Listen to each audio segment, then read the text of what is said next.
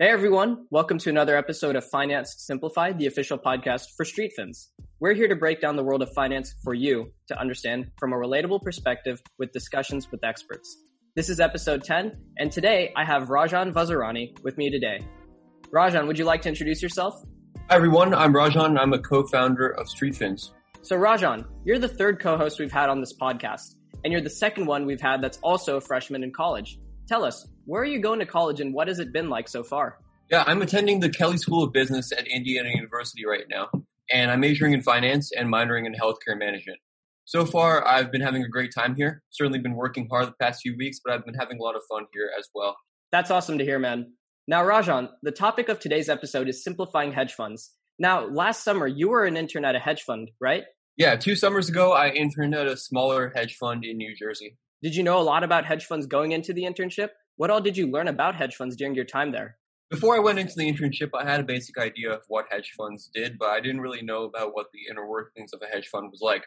Oftentimes, the market is shaped by the consensus of these big institutional investors like hedge funds, and there's a lot of research and time dedicated into every single trade.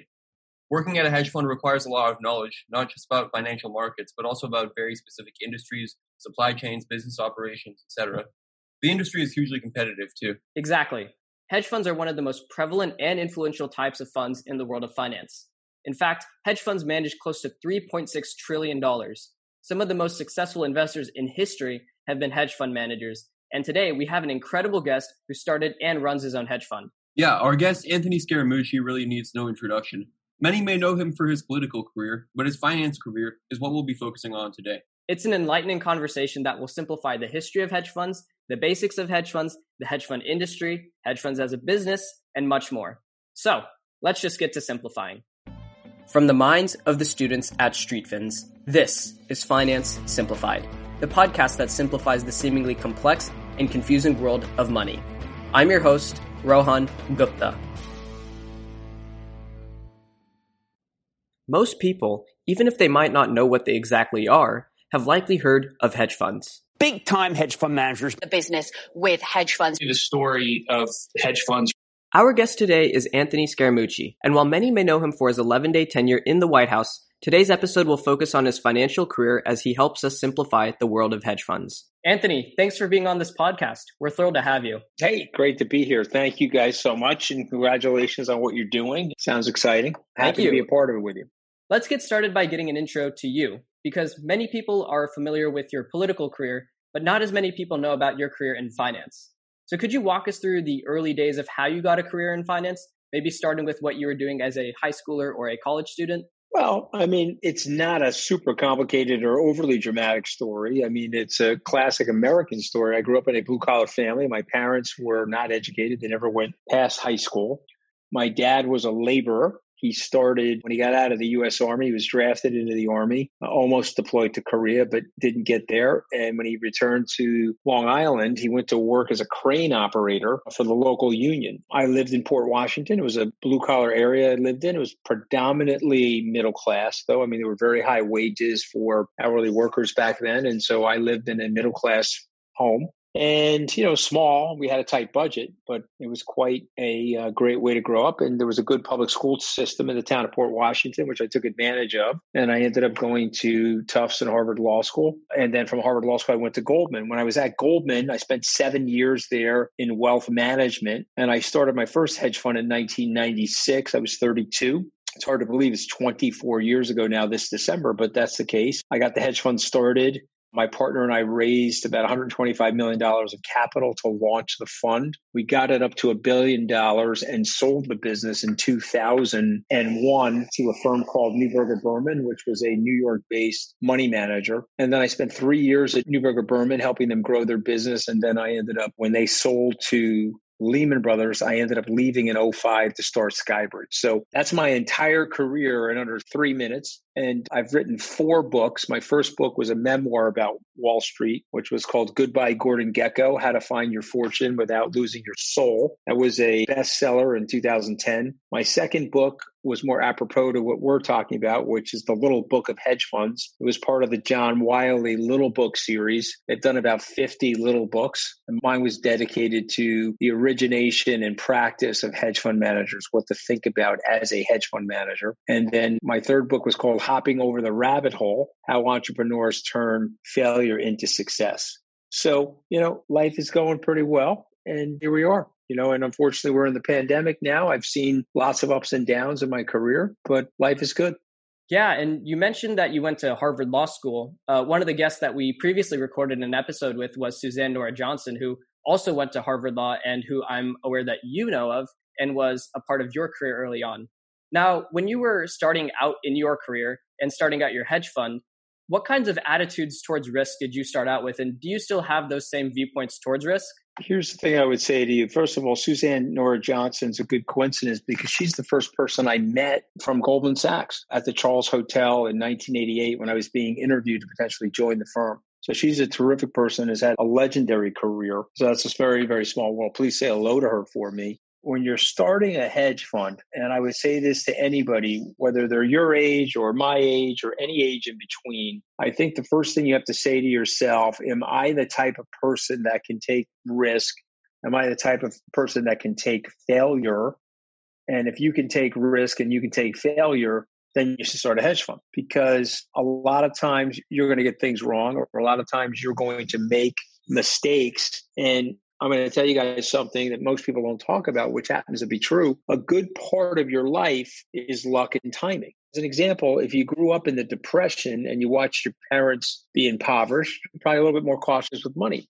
If you grew up with abundance and you had a period of time of great economic prosperity, you probably view money differently than somebody that grew up, say, in the Great Depression. And so I tell people that they're products of their environment, they're products of the family they grew up in. They're also products of the relationship that their parents had with money. And, you know, I find people that have grown up in wealthy families, some of them can be lazy, but some of them, frankly, go on to be enormous risk takers. Take a look at Bill Gates as an example. Both of his parents were professionals. He learned a lot about computer technology in the high school that he went to, ended up dropping out of Harvard to become one of the richest people in the world. And so he had a very good platform, though, coming out of that family where they were, you know, sending him to a very good junior and high school. So for me, I'm a product of all that. You know, watch my father struggle. I watched my father have no wages, no real income. I said to myself, okay, someday I'm going to go work on Wall Street. It's only 22 miles from the house I grew up in. And on Wall Street, they figure out ways to make money, and I'm going to figure out a way to do that. And when I got to Wall Street at Goldman, I looked over at the hedge fund guys. I said, that's more entrepreneurial. I'm going to try that. But I've had my ups and downs. My career is far from perfect. But I think the message for younger people, it can be a very exciting and it can be a very rewarding career but you got to be willing to take risks and you have to be willing to live with the outcome of that risk taking. Now back to our show and over to my co-host Rajan, who will get into the basics of hedge funds with our guest. Thanks, Rohan. Hedge funds are very popular today in finance. They're different from mutual funds, pension funds, and other kinds of funds as well. They have an interesting history and structure that differentiates them from these other types of funds, as Anthony explains. So the asset class got started by a gentleman uh, by the name of A.W. Jones in 1949. And very generically, mutual funds basically can go long stocks or bonds. You buy them and put them in the account, or you sell those stocks and bonds and you have cash in the account. And what A.W. Jones said is, I don't want to do that. I would like to have something that's more eclectic, more diversified. I'd like to have a greater arsenal of investment tools at my disposal to help my clients. And so he wanted to be able to short stocks, which is basically you borrow the stock from somebody else, you sell it in the marketplace with the anticipation that's going to trade lower. And then you buy that stock back and you give the person back the stock at a lower valuation and you've made your money that way. He wanted to buy convertible bonds. He wanted to buy options. He wanted to buy derivatives. And so he set this thing up as a limited partnership. The SEC, which got started in 1933 34, basically looked at what he was doing and said, okay, that's fine. You can do that, but you have to have very sophisticated investors that you're selling that to because it's harder to understand and there may be greater risk in what you're doing than the generic stock brokerage account or the generic mutual fund. And so they came up with an accredited investor standing And right now, that's uh, a $200,000 of income or $1 million of liquid net worth. If you have that and you're filling out a prospectus for a hedge fund, you're allowed to invest according to the regulators. If you don't have that, the investment manager is not really supposed to take your money. And so he developed it. It grew. It became very, very popular in the 60s and 70s.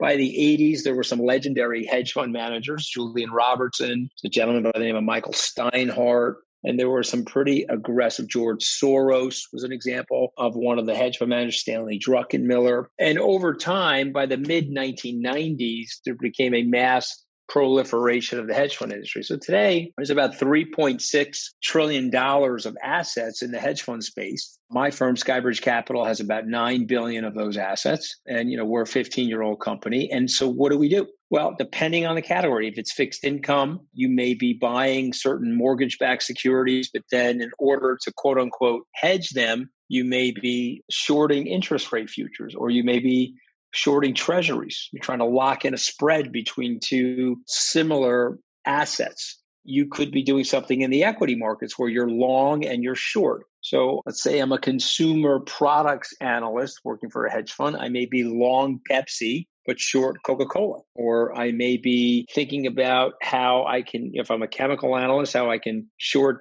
Dow Chemical and get long DuPont. There's a multitude of different things, lots of flexibility, but it does come with additional risk because, you know, these management companies are managed by people who are super sophisticated and they don't have the disclosure requirements that you have in a mutual fund. And so in in generics, that's basically what a hedge fund is. So in essence, a hedge fund is a unique type of fund where managers are allowed to invest in more than just stocks and bonds. They can invest in derivatives, which refer to a large range of assets that get their value from another underlying asset. They can invest in private companies, which by definition do not have tradable stocks. They can generally invest in many different types of assets, each with their own risks and their own rewards. As we'll later see in this episode, there are many different types of hedge funds that are all unique and that make investments in more than just basic stocks and bonds. Hedge funds also tend to use something called leverage to boost their returns from investments, which I ask Anthony about next. So, as part of their unregulated nature, Hedge funds are allowed to, and often do, utilize leverage, which is essentially borrowed money to make investments. How much leverage do hedge funds typically use, and how can this benefit or hurt a fund in the short and long term? Well, I mean, you know, it's interesting because on the asset side, you can use, you know, stocks and bonds, you can go two to one basically. So you have 50% margin. But on the treasury side, you can have 90% margin, meaning you can borrow money to buy treasuries. You can do, I guess, 80 or so percent on mortgage backed securities. So it really depends on the asset class that you're invested in in terms of what the margin was. You know, back in the 1920s, you could go 90% on stocks. So if I wanted to buy a million dollars worth of something, only had to put $100,000 up, the bank would give you the $900,000. Today it's 50 50. And there's a reason for that because when the crash came, they felt that those margins on stocks that are volatile, that could gap down in valuation so quickly, they needed a little bit more equity support than, say, what would be in a more secure, less risky bond market. So, you know, typical leverage, two to one, one and a half to one. A fixed income shop could have four to five to one leverage, but it's probably a little bit less risky because you've got assets that are collateralized and secured by those bonds. Leverage essentially can help or hurt a fund's return. A fund with too much exposure to leverage can be bad, as if they fail to generate the returns necessary from their investments to cover their leverage, then they can't pay back their lenders, which is a huge problem for any business. Leverage can be useful though, as long as you generate returns with that leverage, as then you ultimately have more money that's earning the returns, so you end up with higher returns. Typically, as you invest in riskier securities, the amount of leverage that you can take on to invest in those securities decreases. This is because lenders feel more comfortable lending more money to someone who has a more guaranteed return, which is why Anthony was saying that investors in fixed income and less risky securities can use more leverage than investors in stocks or complex investments. Now back to the show. What kind of investing strategies did you use when you started Skybridge, and how have they changed over time? Was there any reason for those changes? Well, I mean, you know, listen, here's here's what I would say to you that some of the things that we're doing are very similar. We like to invest a lot in mortgage backed securities. And so we have very big exposure to that fixed income side of the market. So, what is that? Those are individual mortgages in people's homes around the country that get bundled together and securitized into these large structures. So, they're known as structured credit. We have some long short equity exposure. You may have heard of uh, Steve Cohen. He's a hedge fund manager that runs Point 72. He's been rumored to potentially buy the New York Mets coming up here in the fall. He's a brilliant guy. He's one of the richer, more successful hedge fund managers. He runs an equity long short portfolio. What's really changed for me is the sophistication of my account base. I think when I first got started, I was probably because I started in the retail side as a private banker at Goldman, I probably had lots of individual investors who trusted me, but probably didn't understand the portfolio as well as I did. But I would say today, our composition of our portfolio in terms of the investors is probably way more institutional. And so these people are way more sophisticated, way smarter because they're industry professionals as opposed to what you sometimes find with high net worth individuals. You know, the high net worth individual is somebody that may be making their money from a different business than Wall Street. Now over to Rohan, who will go into hedge funds as a business now that we have some insights into the basics, I want to take a look at hedge funds as a business and not just as an investment structure. Can you talk about what the fee structure is like, as well as what happens to a hedge fund if there is a negative return over a period of time and can't cover their expenses? Well, I mean, you know, the way the fee structure works is you get 1% on assets, and the very, very smart managers, they just live off of that 1%. I always run my business on a 70% of my assets. So meaning, let's say I have a billion dollars under management, I pretend I only have 700 million. And then I look at what my fees are and I look at what my returns are, and then I say, okay, this is what I'm able to afford in terms of my personnel, the travel expenses, the sales, and so forth. But if you get a really, if you get caught in a very heavy downdraft in the hedge fund space, because you are making money on assets as opposed to making the money on a you know fixed contract if you will there's a lot of variability in your income so you have to be very very cautious Flip side is you don't want to be too risk averse because you're out there trying to make money for clients. So where you need to be risk averse is really on your expenses more than anything else. I'm also wondering how much does a hedge fund typically spend on sales and marketing and convincing people to invest in it? That's a really good question. You know, I, I can only speak about my business. You know, I could say that my business probably has maybe 10 or so percent sales and marketing. I think some of these larger firms that have less retail clients they probably only have five or six percent that go to sales and marketing. I mean, at the end of the day, it's a very ruthless, very competitive business. The performance speaks for itself. If you have good performance, you can attract assets. You don't need a tremendous amount of sales and marketing. If you have bad performance, all the marketing in the world is not necessarily going to help you achieve what you want. Now back over to Rajan, who will go into hedge funds as an industry. So hedge funds are a business, and all of them together form an industry. Jobs in the hedge fund industry are numerous, and working for a hedge fund can entail several responsibilities, as Anthony explains. Well, listen, there's a whole myriad of different jobs, right? From being the receptionist at the front desk to being the credit analyst, stock analyst, portfolio manager. You could be on the sales and marketing team, could be on the risk management team, analyzing projected outcomes and what to do if things are going bad or you're in a pandemic or there's some kind of global financial crisis. You have people that trade options people that trade stocks, they trade bonds. You have people that are just doing research on individual companies so that they could be credit analysts doing research on the bonds of those companies, or they could be stock analysts doing research on what the equity is like and what the characteristics are of the equity ownership in the business. I think that, you know, that's more or less the different functions inside of a hedge fund. Uh, remember, there's a ton of compliance. It's one of the most regulated businesses in the world where governments around the world, whether you're in the United States, you're in Europe, if you're in New York State or California, you have state regulators, you have federal regulators. You also have compliance departments from the investors. So if you have the state of California as a investor, well, guess what? You have their compliance people coming in and talking to you about what you're doing and what your compliance procedures are and your risk management and your due diligence and so forth. So there's lots of different jobs. You know, I would refer you to my book, uh, The Little Book of Hedge Funds. I list most of the jobs and what the responsibilities are in that book. Now, in the finance community, hedge funds and active management in general have been criticized for lagging the market and getting beat by passive management. What are the reasons for this, and what's the actual reality? I think you always have to measure things in terms of the unit of risk that you're taking. So the overall stock market has a beta of one. And so you're taking, you know, if you buy the index, you're taking market risk. If the hedge fund manager is buying a portion of the index and shorting another part of the index, or he's using derivatives, he may not have the same beta on as the market. So he could have a beta of 0.5, which means that his returns will likely be lower than the overall market but his volatility, the sort of the safety of the principal, is probably more secure than putting it in the market. So I think you always have to compare things. Like if I said to you, uh, "Here's my money, I want you to put it in cash," and then I gave another manager my money, I said, "I want you to put it in Amazon," and now Amazon has gone up ten times, and the cash has made seventy basis points. I can't complain because I know what the risk characteristics are of cash and I know what the uncertainty is of buying something in the stock market in terms of the business risk and the execution of that business by the management team. So to me, what's going on is passive investing in an age where there's been tremendous amounts of liquidity and the Federal Reserve has been lowering rates for the last 12 years. That's created buoyancy in the market, and the blind move of just buying the index has been a very good move. It's led to great returns. But if you go back through cycles of history, there's always a situation where that may not work. In the 1970s, it didn't work. In the mid 80s, it didn't work.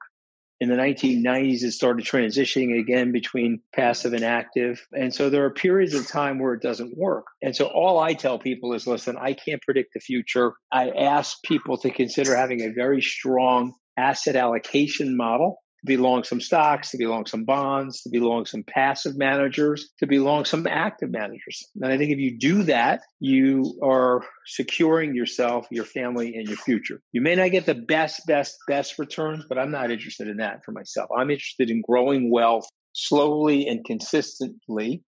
And I'm making the bet if I can grow the wealth slowly and consistently, that I'll get rich or I'll stay rich. And I think that's why a lot of people use hedge funds both due to the government regulation that you mentioned earlier and the amount of players in the hedge fund field. Competition in the hedge fund industry is fierce, both in terms of returns and in terms of hiring smart money managers. What's the survival rate like in the hedge fund industry? And what is the life cycle of a typical hedge fund? Yeah, that's a good question. So I, I can only guess at that. I used to actually know those statistics cold. I mean, I wrote my book eight years ago. I think most hedge funds fail probably a 60% failure rate. If you can get it to five years, then the business starts to become reasonably to very successful. But here's the thing I would say to you as a young person if you want to be in this business and you're dedicated to it and you like investment, then you got to stay with it. And I think that the secret sauce, if there is a secret sauce, is to not get shaken by near term market performance or near term calamities that could happen in the world or the marketplace. So, since I started investing, we had the 87 stock market crash, and we had a recession in 1989. And we had the Gulf War crisis. Then we had in 1994, we had a mortgage team run by David Askin blow up and hurt the mortgage market. Then in 1998, we had long term capital management that had a huge impact on our business. 2001, we had 9 11. You get the picture. By 2008, we were in the global financial crisis. And by 2020, we're in the global pandemic. There's probably eight to nine crises that I've experienced in my business life. Each one of them came with a price shock, each one of them came with a hit to the value of my portfolio. But what I learned over those 32 years, if I just stay in there and I stay disciplined and I focus on good long term fundamentals, you end up being very successful. So, one of the big lessons for younger people is don't day trade your career to stay in, be dedicated, and think long term about what you're doing. Within the world of hedge funds, there are an mm-hmm. enormous variety of hedge fund types. We'd say the four main types are global macro, directional, relative value, and events driven. What would you say are the differences, and what do they usually do and bet on? It's a very good question. And so each one of those are a little different. So let me be generic. Macro funds, they trade currency futures. They make bets on the interest rate cycle. They may make a bet on the direction of a country's economy. Uh, so when you say macro, it's the big picture stuff. Um, something like a convertible bond hedge fund, they'll get long the bonds and perhaps short the equity to trap in that interest rate spread. Those businesses actually have always been reasonably successful. There's merger arbitrage where you're you're buying the company that's about to be bought and you're shorting the company that's buying the company that's about to be bought and you're locking in that spread between the two. So, yes, there's a whole collection of varieties and different shapes and sizes of hedge funds, and people have different expertise. My expertise is primarily in the mortgage markets. You know, I, I, I grew up on the fixed income side of the business, and I have a pretty good understanding of what those mortgages should trade at given the vital signs in the economy. And so for me, that's where I've made my business uh, career. That's where I've added the most value. But again, it's it's eclectic, and it can be a number of different places, number of different ways to skin the cat. Hedge fund strategies come in all different shapes and sizes, and macro funds are just one general type. Another general type is the directional investment strategy, which refers to investors picking stocks based on what direction they believe the market will go in the future. There's also the event driven investment strategy, in which investors make strategic bets based on events like mergers, acquisitions, IPOs, bankruptcies, and other events tied to companies. And there's also the relative value or market neutral investment strategy, which refers to investing based on a mispricing of a certain security. Though they may sound similar, the difference between the directional investment strategy and the market neutral investment strategy is that the market neutral investment strategy isn't intended to be correlated with the market's movements in a certain direction, whereas the directional strategy is. There are obviously many more types of hedge funds, and they can get very niche and specialized. Back over to Rohan. Thanks, Rajan. Anthony was talking about how the hedge fund industry has all these different types of hedge funds. One of the more interesting hedge funds is the hedge fund Coatue, and they have their own hedge fund in New York, and then they have their venture capital side in the Bay Area. There are many hedge funds that are structured in interesting, hybridized ways, like Coatue. Here's what Anthony thinks about those types of hybrid hedge funds. They're acceptable to me. I mean, it depends on who's running them. You know, remember, everything in your life is going to be revolving around the people. You know, I have a friend of mine. He left Goldman around the same time as me. He became a multi-billionaire because he made a decision to go into venture capital and he, he only invested with a guy named Elon Musk. And so between PayPal, Tesla, and SpaceX, he's made a fortune. You know, at the end of the day, you're investing with people. And at the end of the day, you're investing with people's ingenuity and their ability to execute. And you're also investing in their integrity. I think it's a very big thing to tell young people to do the right thing, do the right thing consistently because it takes 20 to 25 years to build up your reputation and it takes five minutes to destroy it. And so you got to, you got to be willing to do that. And so, yeah, the Coatue, I like it. Good guys. Uh, Sequoia, you know, they've had a myriad of different funds there. Obviously, Fidelity has had everything that you could possibly imagine at Fidelity terms of asset management there. It's one of the largest, most successful private companies in the world. Um, but yeah, I'm less concerned about the structure and the hybrids, and I'm more concerned about the underlying people. That makes perfect sense. And, you know, betting on Elon Musk has seemed to be a very winning bet. In, in Hasn't been a bad trade, decade. right? Hasn't been a bad trade, right? Yeah. So um, I'm curious to know how do you see the future of hedge funds changing? And I guess my first question within this broader category is that given that COVID has occurred, how do you think that investors, both institutional and retail, and just other hedge fund managers, will begin to view risk management? Well, you know, I think I think it's a very big meteor strike on the industry. I think I think it's you know, and if you look what's happened to the stock market, forget about hedge funds for a second. Five or six stocks have done super well since the March crisis, and the rest of the securities have more or less languished. So I think it's a very big shock. And I think with people, you had a full employment economy, a relatively stable, a strong GDP growth. Now you're in a very steep recession and you've got probably 25 or 30 million Americans out of work. And so I think it's a wake up call for people. I tell my risk management team anything that you think cannot happen likely will happen. Just want you to think about that. Anything you think, okay, well, there's no way that can happen.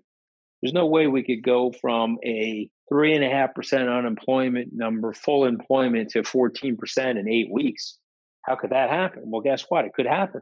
And so I think I think that's the uh, I think that's the issue. Yeah, and when you said that anything that you think cannot happen likely will happen, that brings me to something that I think Howard Marks said in one of his memos. He said something to the effect of investors will disregard an event happening and not even consider its possibility uh, so much so that they create the conditions right for that very event to happen. Now, with the past crisis in 2008, they were so accepting of risk in investing in subprime housing markets that they never considered a subprime crisis could even occur. And that subsequently created the eventual subprime mortgage meltdown, right? I think that's the truth. I think you you have an issue of stability. You know, if you believe things are stable, you're taking on more risk. The more risk you take on, the less stable things are. So if you're overconfident in the stability of the situation, inherently you're building up risk in the situation. Now, the great irony is this is probably a good time to invest because people are very risk averse right now. Another question that I have about the future of hedge funds is the impact that algorithmic trading has had on the market. I know that this is something that's been rising in usage as more advanced technology comes to financial markets. So I'm curious, what are your thoughts on the future of this space? Well, I, mean, I think it's a great question, actually, because technology is changing. There's machine learning. There's quantitative investing now where people are building these predictive models about where stocks should trade and what they look like on a fundamental basis near short interval periods of time. There's also measuring things that are called the residual reversals. If you have a big run up in a stock, they sometimes revert back to the mean. And so there's like lots of multi-factor models and there's a lot of predictive machine based learning that goes on in the marketplace now. And so, yes, uh, that has impacted the market, you know, and, you know, we invest in places like I mentioned, you know, Steve Cohen at Point72. He's been rumored to potentially buy the Mets this year. He's got a ton of quantitative strategies inside there and a lot of things that are going on inside there that are based on these new technologies. So, you know, that's the key. When you're a young person, you guys are learning that new technology today when you're an older person, you can sometimes develop habits that are unbreakable. I have an 80 year old client. He's worth a fortune. He has his assistant read him his emails. You know, he grew up in an age where there were no emails. By the time he got to be 55, there were still no emails. And now there's a great proliferation of emails. He's not used to it. He has his assistant read them to him. You see what I mean? And you got to you got to not be that way. You got to progress with the technology. You got to progress with the times. And i think that the greatest hedge fund managers are always capable of doing it. Greatest investors for that matter. Yeah so that was the final question we had in terms of hedge funds and finance. Uh, but given that you've had an interesting political career one thing i really admire about you is how you dealt with leaving the trump presidency. I I believe you truly took it like a champ and really came back better than ever from an event that many might have considered this sort of final nail in the coffin for your reputation. You've really come back, and I really admire that about you. And that's why I feel comfortable asking this question. And that question is you know, after you exited the White House, what were some of your favorite memes or jokes about your political career that sort of emerged? I mean, well, first of all, I mean, it's not too many times in your life where your last name can be a unit of time, right? So right. my last name Scaramucci has 10 letters in it and four syllables, but it really means 11 days. So I, I, always think... tell my friends you should take a Scaramucci for a vacation as opposed to a week. Um, you know, I've seen every meme that you could imagine. I've seen Beavis and Butthead, We're on Beavis and Rick Wilson's Butthead, because uh, we're both anti-Trump now. I mean, the truth of the matter is, here's another big lesson for you when you're young, and trust me, I was certainly like this. So this is not me being righteous or sanctimonious or me being in a lecture mode. This is me just being observant about life. When you're young, you have a tendency to really care what other people think about you.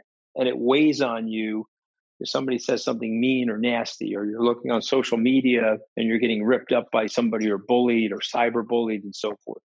But when you get to be my age, 32 years in the business, gone through graduate school, all the different things that I've done in my career, including my 11 day stint in the White House and the epic fail of that, frankly, you learn to take things in stride and you can never control your past. So don't spend too much time thinking about it. You know, work on the future.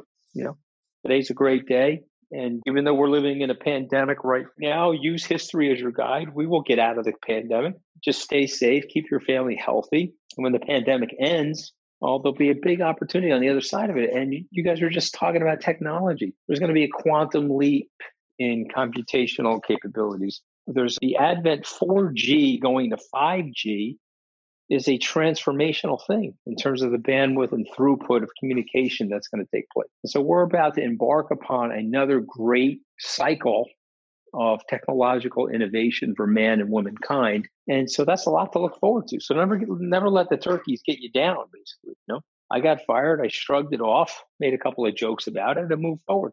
Right. And I did some quick math, and I believe that on the day that we're recording this, August 10th, 2020, it turns out that there have been approximately 1,100 days since July 31st when you left the White House. So that means we just passed your sort of 100th Scaramuccieth anniversary, if that makes sense. So, Yeah. so that's just It an does. interesting. Yeah. Yeah. All right. So my final question, and this is something I ask all my guests, is Yeah. now that you've had all this experience in finance and experience, obviously with politics too, but just all this experience that you've gained in finance, economics, learning about other people, what are some of the lessons that you've passed on to your own children about money? And uh, Mhm. what what advice do you have for students? I know you've mentioned quite a bit of advice already, but sort of like a synthesis of all that. I'm going to be very blunt, very honest about this. You know, so my children have a different relationship with money than I have. And so I didn't have any growing up. And my family was in the middle class, but we were watching the money very carefully and we were on a very, very tight budget. And so we learned to deal with things differently. You know, we didn't have, you know, we had air conditioning, but we had to put the air conditioning into the window and take it out of the window at the end of the summer. And you know, listen, nothing, nothing wrong with that. My kids grew up with central air conditioning. You know, my kids grew up with more than one house that they could go to. You know, they have a summer house and they have a, a ski house and they have a regular house. You know, and so the point being is that they have a different relationship with money than I did. They're a little bit safer in their minds, a little bit more secure with money. But the flip side is I have to teach them how to make it so that they can always be prosperous. They can always make sure that their standard of living can be met by the money that they have. And so here's the three things that I would say. Number one, you have to be a saver. You have to live below your means. Number two, you have to understand those laws of compounding. You have to understand that if you get a 7% return, you're going to double your money every 10 or so years. A 10% return, you're going to double it every 7.2 years. And if you can double your money, okay, and you can double your money three times in 30 years, and you're a good saver, you know, you, you're going to do very, very well in your life. And so I'm going to recommend a book to you guys, not one of my own, called The Richest Man in Babylon. And it was written by George Clason, C L A S O N. And certainly Howard Marks, I'm an investor of Howard's. I think he's a brilliant guy. You should read his books as well. But this book is a very basic book about how to think like a rich person and what do rich people do to stay rich and what do people which what do rich people do to become rich. It's only about a 200 page book, and I would recommend it to everybody that's listening to your podcast. It was a big had a big impact on me when I was a kid. Well, with that, I want to say thanks so much for being on the podcast. It was really a thrill to have you on, and we look forward to having you back on in the future. I hope I can come back and thank you guys for having me, and I wish you guys great success. Rajan, I thought that was a very enlightening conversation. What were some of the key takeaways you got from it? Well, the first takeaway is that hedge funds are a lot simpler to understand than most people think. At their core, they're just another type of fund that is allowed to make investments in a more diverse range of assets rather than just be limited to traditional stocks and bonds. That said, because they're allowed to invest in riskier investments, only richer people who can afford to lose money can invest in those hedge funds. Exactly. Another takeaway is that hedge funds are kind of like startups. A lot of them fail because they aren't just funds, but also businesses that need to pay the fund managers and cover expenses. They fundamentally make money by taking a certain percentage of the returns they get and a certain percentage of the assets they manage. I think Anthony did a good job explaining that point. Right, and the industry for hedge funds is very competitive as a result. Every hedge fund wants to deliver better returns, but only the best ones with truly incredible money managers can. Some hedge funds borrow money and use leverage to amplify returns, but the flip side is that if you use leverage and you fail to make enough money to pay it back, then your fund goes under. Anthony's fund is just one example of a successful fund that's been around many years, and many other successful funds exist, but the vast majority of hedge funds end up losing out to the market. Another takeaway from this is that hedge funds might be the most creative type of fund. Not only do they have the ability to invest in many different types of assets, but they can also structure themselves in interesting ways. The fund I mentioned, Coatue, is a hybrid between a hedge fund and a venture capital fund. But regardless of the structure, it matters more who the actual people are managing the money. You want to make sure that they're responsible, intelligent, and have integrity. That's something that also applies to life in general, but is especially important when looking at hedge funds. Overall, hedge funds are an incredibly interesting space in the financial world where some of the great investors we know today have made their money. They've been growing to manage a lot of money, and they employ some of the smartest people in all of finance. Whether you want to work at one in the future or just want to know what they are, knowing how hedge funds think and operate is important to understanding the world of finance. I couldn't agree more. Well, Rajan, it was great to have you on as a co host today on this historic episode. I look forward to having you on in future episodes, and best of luck with the rest of freshman year, man. Of course. Thanks for having me on today, Rohan. It was awesome. Best of luck at USC as well.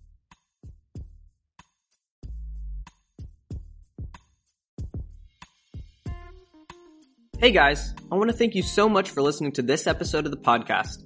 It truly means the world to us. If you like this episode and others, let us know by subscribing and giving us five stars on Apple Podcasts and following us on Spotify.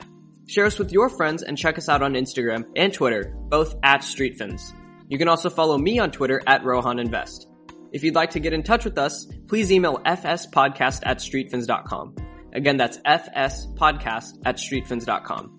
Thanks once again to the incredible Anthony Scaramucci for his insights today. I hope you understand the world of hedge funds in a more simplified way. You can check him out on Twitter at Scaramucci and check out his book called The Little Book of Hedge Funds that was mentioned in the episode. The link's in the description. Once again, we're really happy that you're taking the initiative to learn finance and to better your future. If you haven't already, we highly encourage you to check out streetfins.com for articles, videos, and other content. Join the Streetfins community and tell your friends about us so that they can learn about finance too. We'll talk to you next time on Finance Simplified.